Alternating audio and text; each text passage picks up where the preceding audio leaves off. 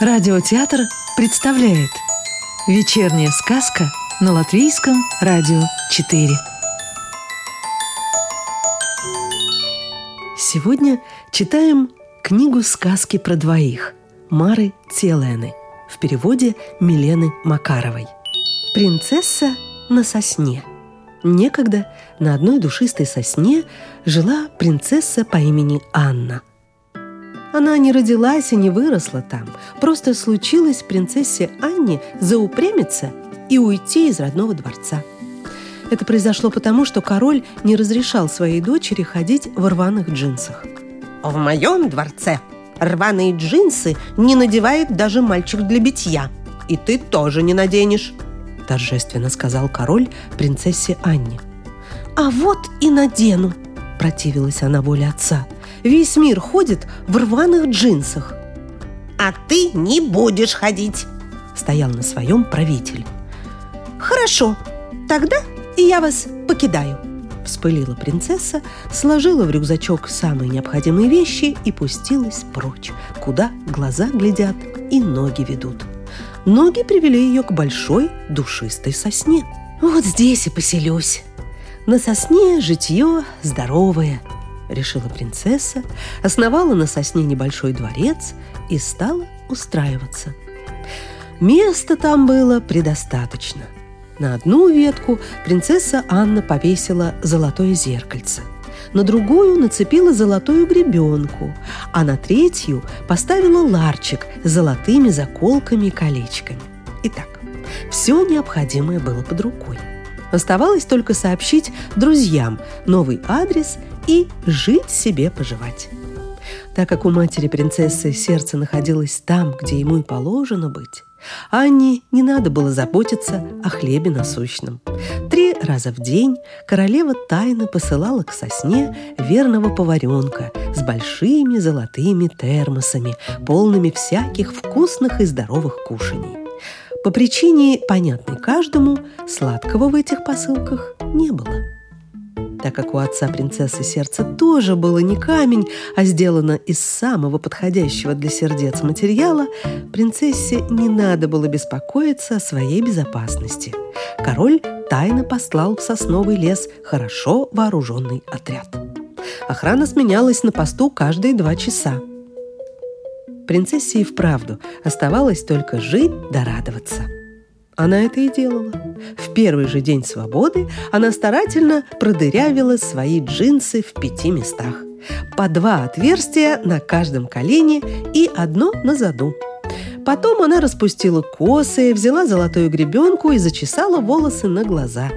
Получилось не особенно удобно. Теперь из-за волос мало что можно было увидеть. Потом Анна немного попела на иностранном языке – на каком именно она и сама толком не знала. Затем рассказала себе анекдот про мальчишек. Посмотрела на смену караула.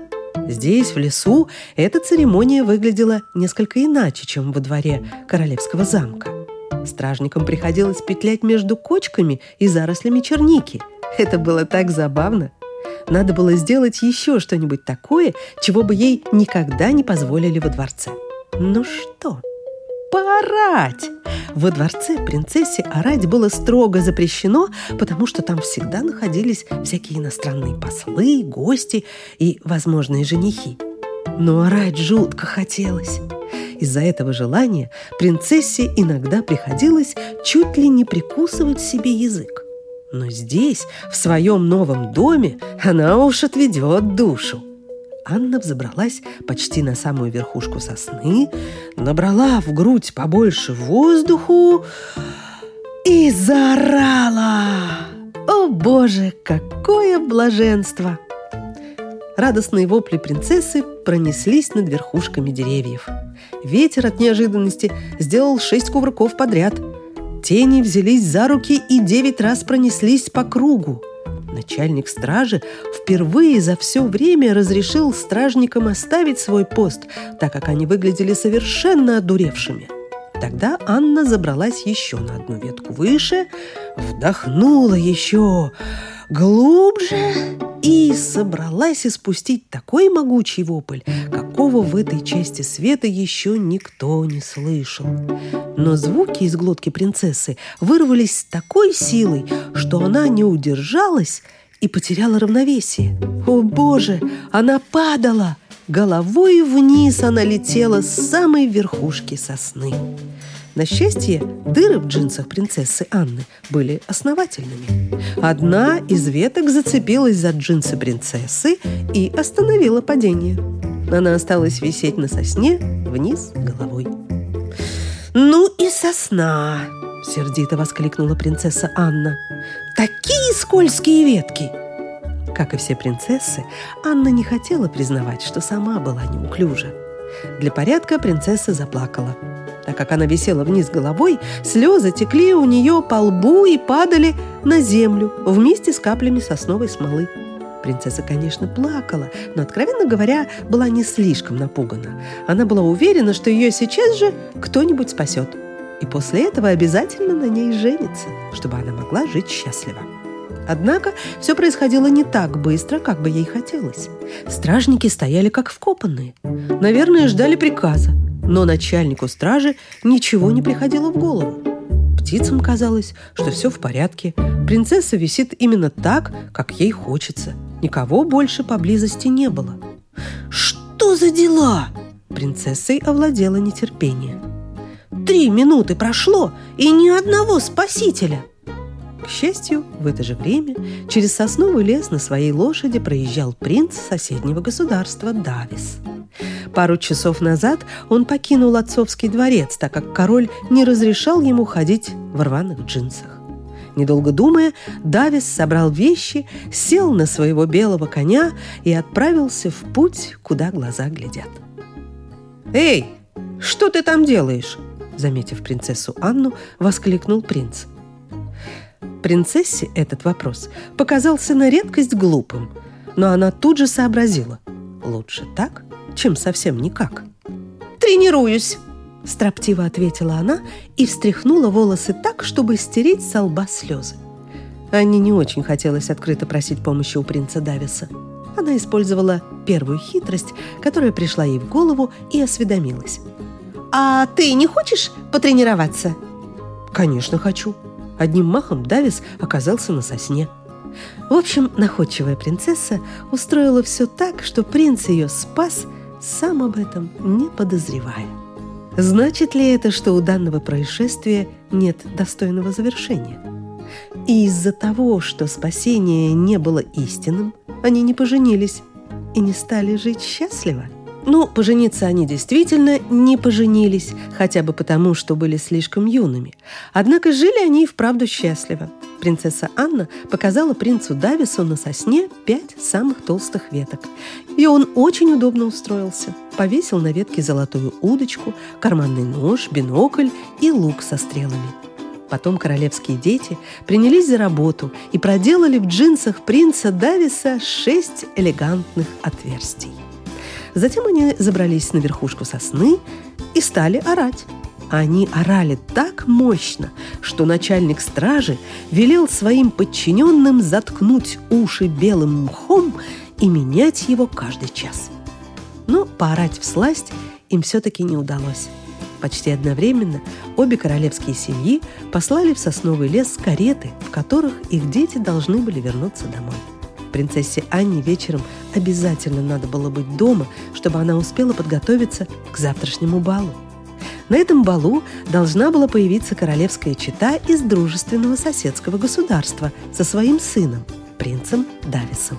В свою очередь принц Давис вечером непременно должен был оказаться дома, чтобы успеть собраться на завтрашний бал.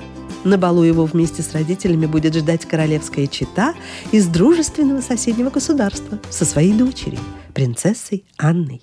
В каждой карете находился сверток с чистой новой одеждой, чтобы королевские дети могли вернуться в свои дворцы в приличном виде.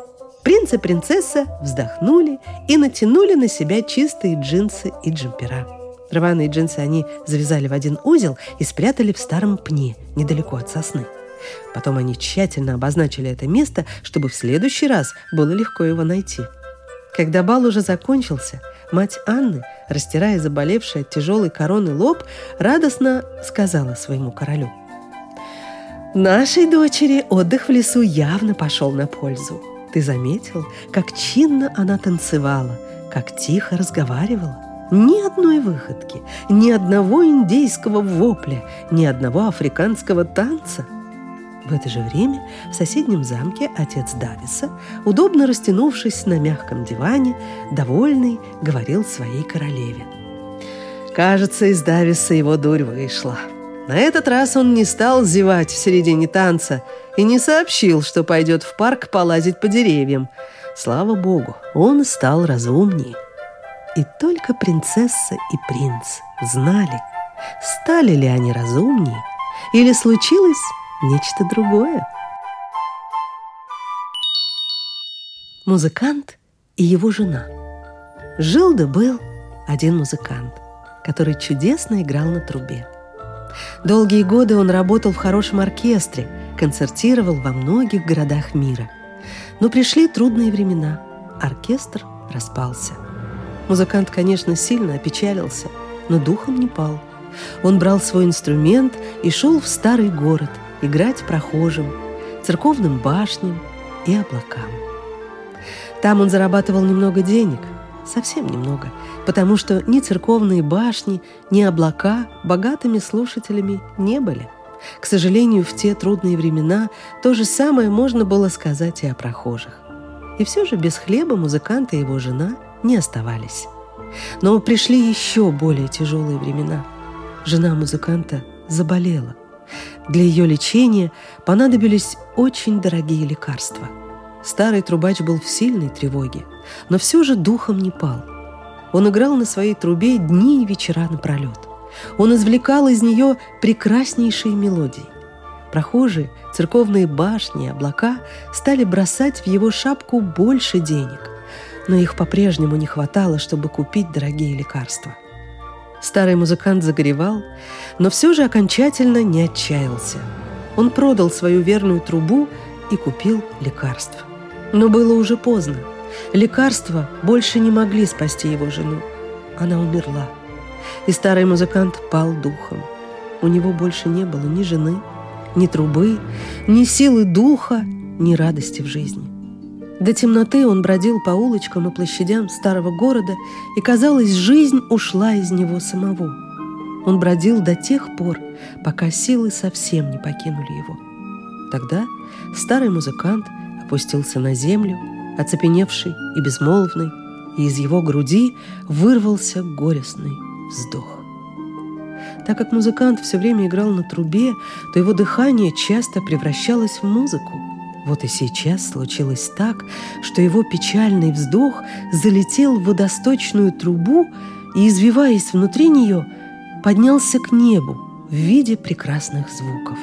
Жена на небе эту музыку услышала – при жизни она уже научилась по одной только нотке узнавать, что играет ее муж. Жена на небесах подумала. «Слава Богу, он не изменился.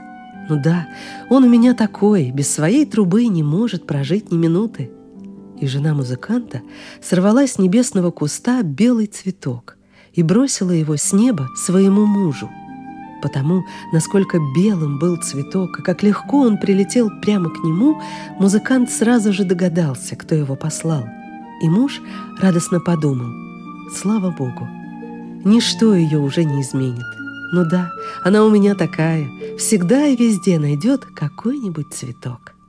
Чтобы жена поняла, что он весточку получил, музыкант стал наигрывать в водосточную трубу ее любимые мелодии. Звучало хорошо – чисто, звонко и нежно. Это признали также и церковные башни, и старые дома, и облака, и камни булыжной мостовой, и деревья. Музыкант воодушевился и решил попробовать сыграть и на других водосточных трубах. Целую ночь он ходил по старому городу и с помощью водосточных труб посылал в небеса такие мелодии, каких заслуживала его дорогая жена – его любимый город и весь прекрасный мир. В каком бы уголке города он ни был, жена всегда его безошибочно находила и вознаграждала за выступление белым цветком. Позже, когда они уже встретились, музыкант признался. «Знаешь, я тогда совсем пал духом. Если бы не подвернулась мне эта труба, и если бы ты не послала мне белый цветок, мужество навсегда бы оставило меня. Жена только улыбнулась и тихо сказала, «Ну что ты, это ведь так на тебя не похоже».